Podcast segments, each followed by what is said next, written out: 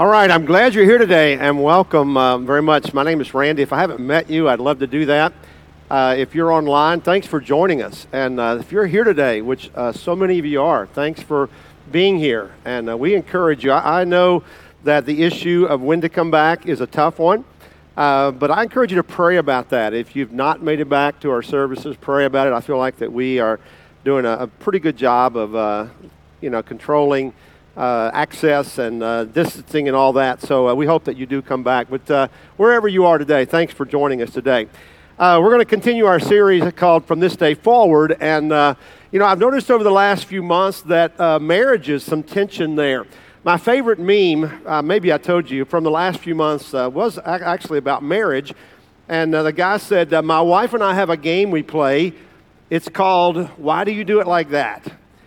He said the only problem with it, nobody ever wins that game, you know, because that's uh, kind of how it is. Uh, sometimes we get on each other's nerves, and the last few months have been kind of challenging on us relationally.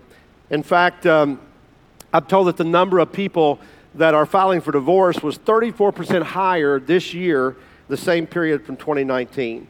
It seems like the combination of being stuck at home, uh, with stress, unemployment for some, financial strain, physical illness for some, maybe some mental illness that's shown itself, homeschooling children, and more and more has really kind of put a significant strain on a lot of relationships out there.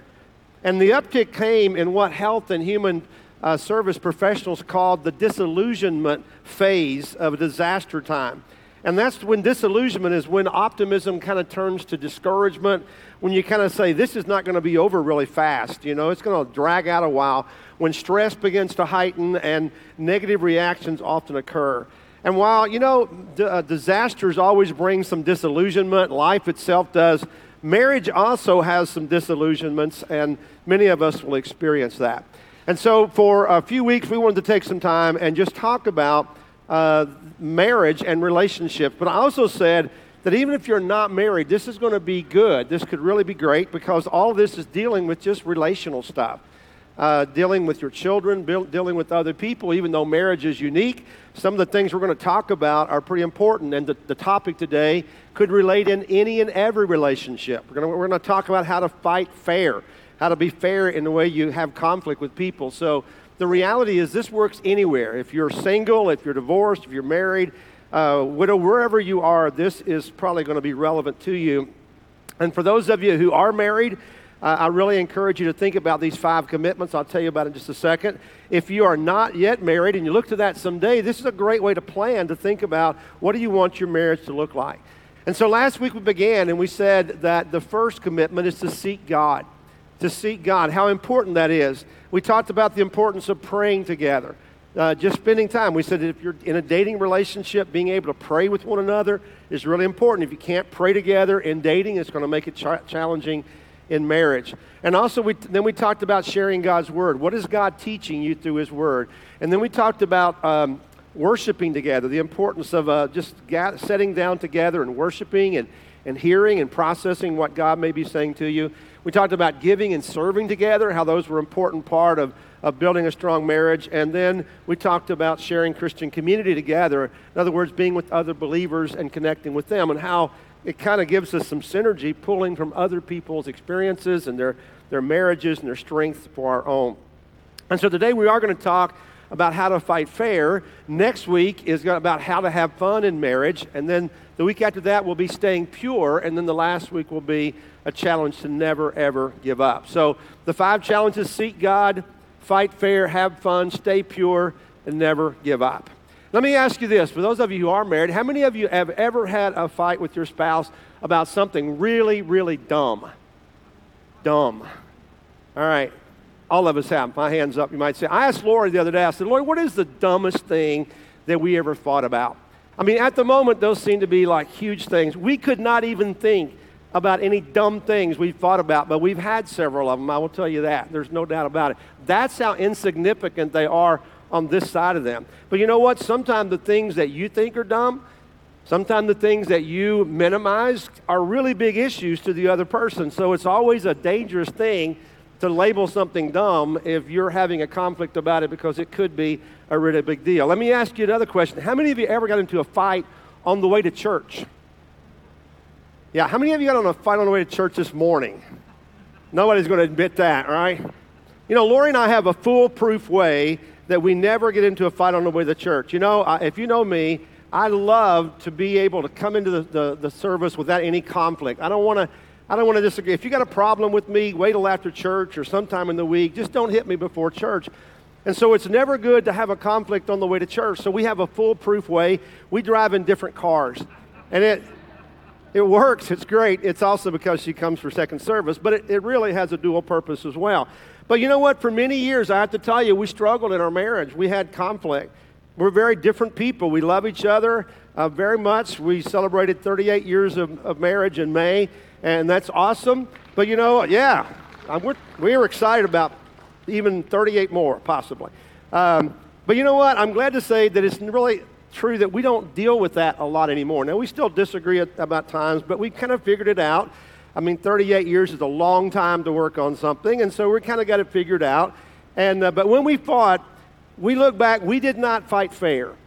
We did not fight fair. So, you know, maybe today we can talk about how to have a good fight if there is such a, a good thing. You know how it is when you don't fight, uh, fight fair, you know, and, you're, and you're, you know you're not being fair to the person, but you don't really care at the time. I remember one time that we were in conflict and in frustration, I said, You know what? I can't win. Ever feel that? I just can't win. And Lori was so sharp and so quick. She said, Is that what you're trying to do? Win? And I'm like, No, I'm not trying to win. You know, then I'm backing up. You know what? I was lying. I was lying because, yes, of course I was trying to win. Who goes into a fight that you don't want to win, right? So when you go in and you want victory, you want to win, there's always going to be some conflict. Every now and then I meet a couple who say they don't fight. And I just assume they lie about other things as well. Because, you know what? Everybody fight. The reality is that all couples fight. Why is that? Because we're human beings. Because we're sinners. And because we're sinners, we're, our sin is going to lead us to do sinful things against other people. And the person that we can hurt the most is the person that, that we care about the most. So the reality is that all couples fight, but healthy couples fight fair while unhealthy couples fight dirty. And you know how it is to fight dirty. You know, the jabs below the, the belt, the deep jabs, you know where it really hurts, the undercuts, the cheap shots, the accusations, the passive aggressive stance that you take uh, uh, in, in a fight.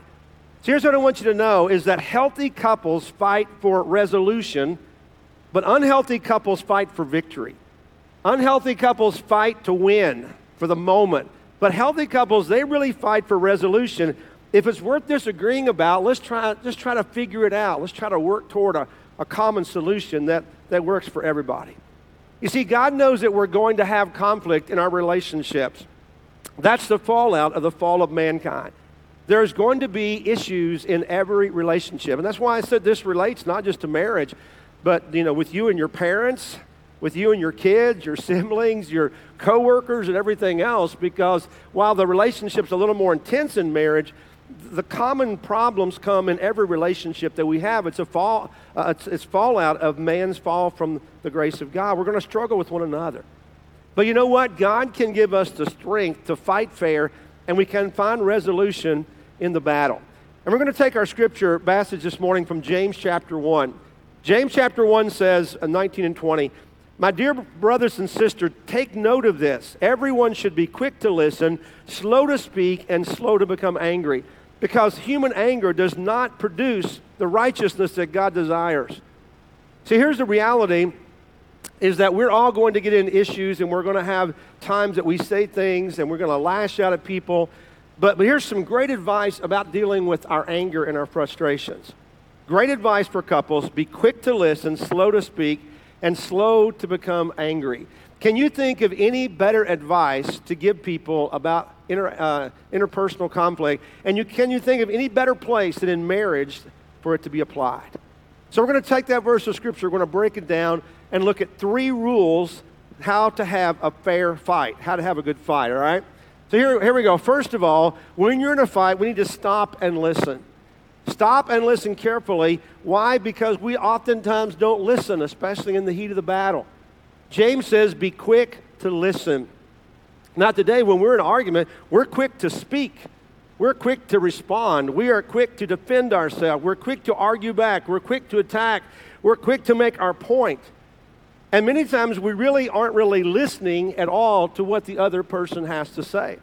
You know, we're, we're, not, we're not listening. We're not trying to uh, figure out where they're coming from. We're thinking about our own next thought and our own next argument. We're formulating a quick response. We're trying to think as quickly as possible so we can land our own blows, right? And I have to admit that I'm not a good listener. I'm not a good listener for two reasons. Number one is because I'm a man, and men oftentimes don't listen. I'll be honest about that. We don't listen. Uh, but also because of, uh, in the last few years, my hearing has gotten worse. It really has. And these masks are driving me crazy because it just feels, I hear just mumble from people. So uh, speak, speak clearly. But my hearing has gotten worse. And honestly, sometimes I don't even know if I don't hear or I'm not listening. I don't know which one it is. But I will tell you this when Lori corners me on it, I always blame my hearing because I can't control that, you know. Um, I don't want to admit I'm not listening. But the reality is that many of us do not listen to the other person, whatever they're saying. We, we just don't listen. We're, think, we're, we're rushing ahead to our next thought. Proverbs chapter 18 says this Fools find no pleasure in understanding, but delight in airing their own opinions. Fools find no pleasure in understanding. They don't want to know a fool says, I don't care what you're saying. Listen to me. I want you to hear my opinion. And this is what we oftentimes do in fights. We don't really care what the other person is saying. We, we know what the outcome should be. We just are trying to figure out how to get there. We don't care what they're saying. We want to be heard. We want to make our point, and we want to win. But the Bible says that we're foolish when we do that.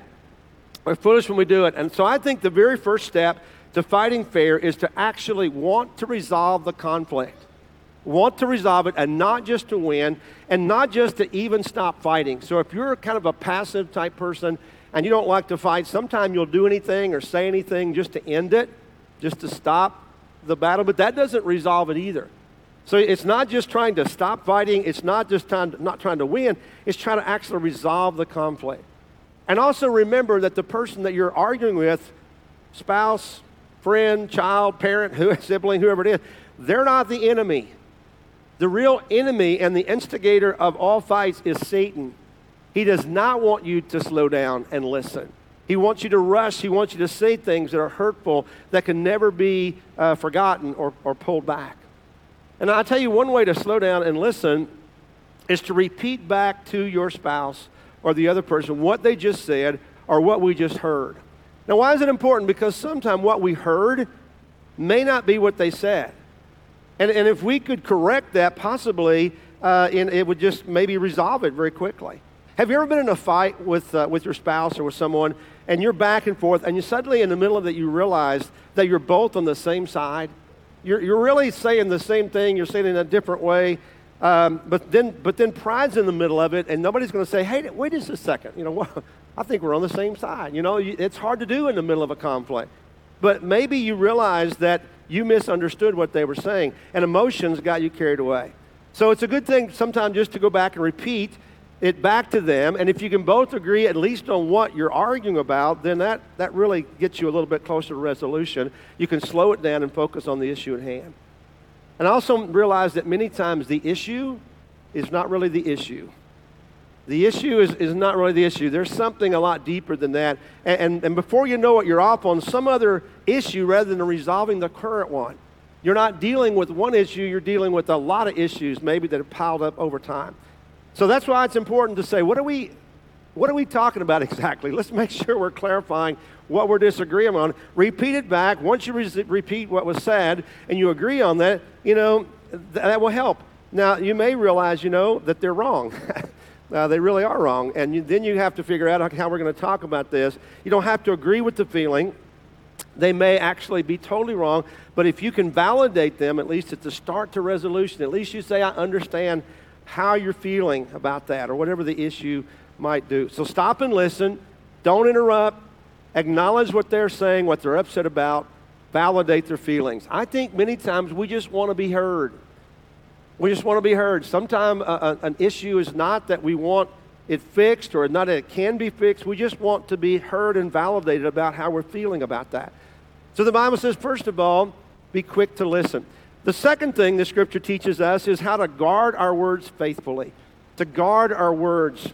It says, be quick to listen, but then be slow to speak. to choose your words wisely. Proverbs 21 says, Those who guard their mouths and their tongues keep themselves from calamity.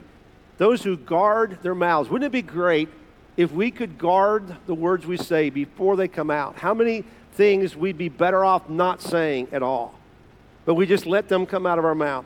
Again, in a fight, we're oftentimes quick to use our words as weapons. I don't think sometimes we realize how painful words can be. Not thinking about what we say, not thinking about how they're going to be received, and also not realizing that a new conflict can come out very quickly with the things we say. And, and suddenly some, it, it goes another direction. We're tracing, uh, chasing that rabbit as well. Now, so we, when you're in an issue and, and you're thinking about what you should say, a couple questions. First of all, ask yourself the question should this be said? Should you even say that? Because many times what you're thinking does not need to be said. You don't have to blurt everything you're thinking out. Guard your mind, guard your heart. Don't necessarily say it. You may want to say something, but you know it shouldn't be said, and then you can't take that back. So you ask yourself, the question should, I, should it be said? And secondly, should it be said now? Because there are some things that probably should be said, but not in the middle of a fight, not in the middle of a, of a conflict. Some other things should be discussed, but not in the middle of, of everything. Stay focused on the issue at hand and fight fair to resolve one issue. And then hopefully move at another time. Sometimes maybe you should work on issues when you're not fighting. And, and nobody wants to start a fight, right? Hopefully you're not uh, ready to stir something up. But you know what? To be able to deal with the real issue or a conflict when you're not angry could be important. A time when you can actually talk about that when emotions are not running high. It's also a good idea to ask, what are the three things that I do that bless you? You know, that might be a way to kind of wade into a conversation about what's good and what's bad. What are the three things I do that bless you? And then, whenever they answer that, what are the three things I do that would be a greater blessing to you? Which is another way of asking what are the three things I do that just drive you a little nuts that I could do better at? And that kind of gives an opening without it being a blatant way to criticize. Not only do you get some idea what they're thinking and needing, but it also shows that you care. That you care. And you know what? I think a lot of marriages and relationships are just stale because one or both do not believe that the other person really cares for them, really cares about them, what's going on in their life. And so that's, that's important to be able to, to bring that out and to speak those things. Let our words be words of encouragement instead of words of tearing people down in negativity. And by the way, this can also go for those who are dating as well, or maybe looking to get married someday. Because many of the problems in marriage begin even before the wedding. They start way back in the relationship. It's just a symptom, it's just a way that relationships work. And if you can resolve those things before you're married, it's so much better than after. In fact, before you're married, you ought to set some rules for your marriage. You ought to set rules. And if you are married, you ought to sit down and say, okay, let's, let's kind of put down some rules that are generic enough that work in every situation. Now, you can set your own, but here's some rules that you might think about. Number one, never call each other names. Never call each other names, unless it's those cute little pet love names you have for each other, you know, poopsie or whatever it might be, you know. And, uh, and even then, don't be sarcastic when you're calling them those names because that, that's a negative thing as well. Never call names, number one. Number, number two, never raise your voice. What is it about us feeling like that people can hear us better if we raise our voice higher? It kind of just raises the whole uh, tenor of the argument if we get louder. It doesn't help, it doesn't make them understand any better, and obviously accelerates things. Take a deep breath and calm down. Also, thirdly, never say never or always. Never say never or always because neither one of those are really true. Almost, almost never are those true, all right? Number four, never get historical. You know, you heard about the guy that said, every time my wife and I get into a fight, she gets historical. And he goes, You mean hysterical? He's like, No, historical. She brings everything up from the past, you know? So never get historical. Some people are blessed with a great memory for their own personal hurts. They never forget them and they bring them up in the middle of the fight and then it just kind of balloons and goes everywhere from there. Don't keep score, stick to the subject. Number five, never threaten divorce. Never, ever threaten divorce. That is a low blow. That is a very unfair way to fight. Remember that you're never giving up. So don't ever lay that on the table and, and, talk about it because then it becomes an option. It should never be an option in your marriage. And then, number six, I like this one never quote your pastor. Never quote me, all right? Never say, Randy said this or that. You know, leave me out of it. Leave your mom and your dad and your siblings, leave other people out of it. It doesn't help when you try to gain confederates about something, all right? So, you know, let that be just you and me, I, I, you and the person. Don't, don't put me in the middle of it. So, anyway, from James chapter 1. First of all, stop and listen carefully. Secondly, guard your words faithfully. And third, handle your anger righteously. Handle your anger righteously. And, and that's important because usually when you're in a fight, if it, even if you don't start, your anger pretty much comes in in the middle of that conflict, all right? So handle it righteously. Again, James 1 everyone should be quick to listen, slow to speak, and slow to become angry. Ephesians chapter 4 In your anger, do not sin. Do not let the sun go down while you're angry, and do not give the devil a foothold. So the Bible tells us we actually can get angry, even at our spouse, and it not be a sin. It's what you do with your anger that becomes the sin. That's, that's why we have a hard time handling that. If we lash out in our anger with words or actions toward the other person. And it also says, don't let your anger simmer. Deal with your anger. And in fact, you need to deal with it very quickly. If you don't deal with an issue within a couple of days, then you should say it's not important enough to deal with it all. You need to let it go. Don't let that issue just linger out there indefinitely. In fact, what Paul says is don't let the sun go down while you're angry. Don't go to bed mad. And I've heard of people stayed up for several days trying to obey the scripture, you know, not going to bed angry. But if you go to bed with an unresolved issue, you just gave the devil a foothold in your marriage. Now, why is that true? Because you didn't talk it out. You didn't resolve it. You didn't deal with it at all. You, you didn't forgive each other. And the next day, the problem is still there and probably going to get bitter because now, uh, bigger because now you both had time to solidify your argument and you just didn't deal with it and you went to bed angry. Have you ever done that? Ever gone to bed angry uh, with your spouse? And, uh, and you lay there thinking what you should have said and thinking back about that person and what a jerk they are. Uh, you know, and you're laying there and you're in the fighting position in bed. You know what the fighting position in bed is, right? You're back to back, facing the wall.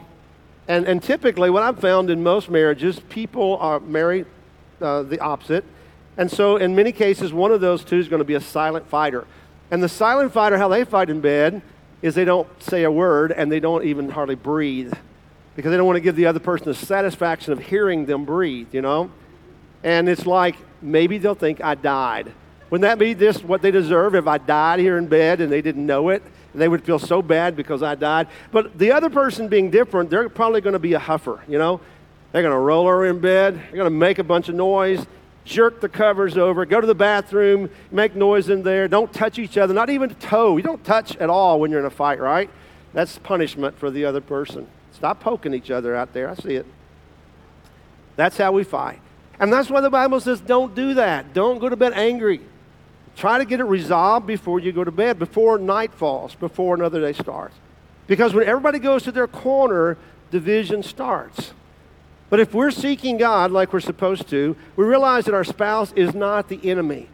If we could just remember, this is not the enemy that I'm having this conflict. The enemy's thrilled to death that I'm in conflict, but this is not the enemy. And last week we talked about how important it is up front just to seek God in our relationships. And when we seek intimacy with God, we can't live in bitterness and unforgiveness. And we don't react with the flesh, we respond by the Spirit.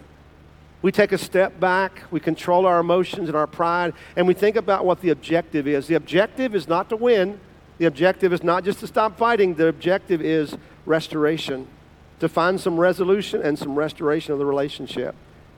Instead of fighting with our spouse, we fight for them, and we fight for restoration with them. Fighting for, not with. It's a big difference in how we think about resolving conflict.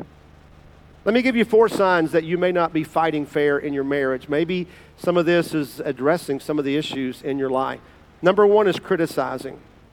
There is a difference between complaining and criticizing, a big difference. And we ought to recognize that. Complaining is, I don't like the way things are going here. And, and this is what I don't care for. Criticizing is kind of an attack on the person, it accuses them, it's a critical spirit.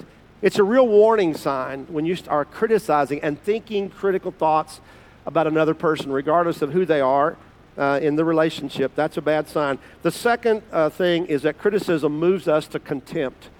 We hold that person in contempt. We are just thinking about what a rotten person that, that they are. You know, they don't have any valuable qualities. We're disgusted with them. We're sarcastic to them. We really dislike them. And thirdly is defensiveness. And defensiveness says it's all their fault. Fault. I don't deserve this. I don't deserve to be treated like this. And they're never going to change. And then we begin to demonize that person. And then fourthly is stonewalling. Stonewalling says, you know what? I'm done. I don't deserve this. It's never going to change. It's never going to be different. I just don't care anymore. And that's what stonewalling is all about. So, criticism, contempt, um, defense or defensiveness, and stonewalling, those are really unfair ways, great signs that your relationship is not right. You're not fighting fair. And maybe you're there in some of those cases. And if you are, then it's past time to take some action. To take some action, begin to resolve and get some better tactics in how you fight fair in looking from James chapter 1. See, we have to fight fair, and both husband and wife have to be committed to that. Because many times, if we look back, we realize these issues that we're arguing about are not real issues. They're kind of ridiculous. They're not, they don't matter. They don't matter in the long run. And we need to learn to let them go. We need to laugh at them, shake our head at them, whatever it may be. We need to let them go. Now, at the same time, I will say there are some things that you can't let go. You cannot just let these things go and, and, and not deal with them. Things like um, him looking at porn, can't let that go. Things like her being unfaithful, you, you got to deal with that. Or maybe one of you making horrible financial decisions. Maybe someone in a, the, the, the family has an addiction or abuse in the marriage. You can't just let those things go. Those are issues that you have to resolve. And these principles only work when both of you are seeking God and working together to make your marriage the best it could be. Remember last week we talked about how we both come from different places, but if we're both moving and seeking God, we're going to grow closer together as we grow closer to Him. And that's the goal in our relationship and our walk with Him. And I know uh, maybe some of the things we talked about, trying to use a little humor, um, uh, maybe it seems a little simplistic, and I know things can get complex. But if you're both seeking God and committed to fighting fair, then I am convinced that God can bring healing in any and every relationship. God can do that no matter what. Maybe it's time, if you are married and you had a lot of conflict, maybe it's time for both of you to look at each other and agree, you know what? This is not the kind of marriage that we want to have. If you're not happy, you know, when you're fighting, you're not probably not going to be happy, but to learn to recommit your marriage to God. And I don't care how far it's gone in your marriage, even uh, to unfaithfulness even to that point that you think it can't come back, God can help you fix it because nothing is impossible with God. But you have to seek God. You have to have His help because we can't fix things in our marriages. Even the smallest things we can't resolve. And the big things, especially, God has to help us overcome. And we should want that and long for that. I mean, we want to have greater joy in our marriage. We want to love this person that we're married to and enjoy being with them. We want to look forward to growing old with them. We want to have a testimony, an example to our children about how to overcome adversity in life. We want our marriage to bring glory to God because that's what we're all about, everything we do in our life. There's so many reasons for us to work on these things. So many reasons for, for us to live a life that honors God. You know, in fact, regardless of our marital status, Seeking God is the, the very best thing that we can do. To ask Him to come into our lives, into our marriages, into our dating relationships, into our search if we're searching for someone down the road. And, and trying to figure out how do I live a life that honors God and how do I make these relationships that I want to happen, how do I make these the very best that they can be? So, my advice is to seek God in all these things. Maybe you're here and you're divorced or widowed I would say to you, seek God about everything you do. Seek Him, seek His will for your life. Maybe the theme of fighting resonates with you because, regardless of your uh, marital status, life seems like a fight. It just seems like a fight for, with everybody that you have conflict with, maybe your spouse or your family or yourself or God or whoever it may be. And you realize, and maybe some of the things we've talked about and, and James' teaching, is that you're not fighting fair with anybody, not even yourself. And maybe it's time to lay down your weapons of war and to let down your defenses and just surrender to Jesus and ask Him to come into your life in a new and fresh way that you've never had before, to take away that bitterness, that anger, that frustration, that animosity. Because I will tell you, that is the only way that we can find peace, the only way. We're never, ever going to have perfect human relationships. They're always going to be there because we're all human. But if we are right with Christ and we're seeking Him, we can find peace. We can find hope. We can find resolution. And in the end, we're going to win. We're going to, we're to win it all. We're going to be victorious. And that really is what we're all hoping for. So this morning, I would challenge you, uh, and some of the things we talked about, to think about your relationships, think about your marriage, how these things interact, think about your dating and, uh, and, and how you could make things better, all for the glory of God. And think also about Jesus. Think about Jesus. And you know, one of the pictures that we see of Jesus is the warrior. Uh, Jesus who came. The Bible says one day he's going to return on a white horse. He's going to be victorious, and we're going to experience that same victory in, in Christ and with Christ.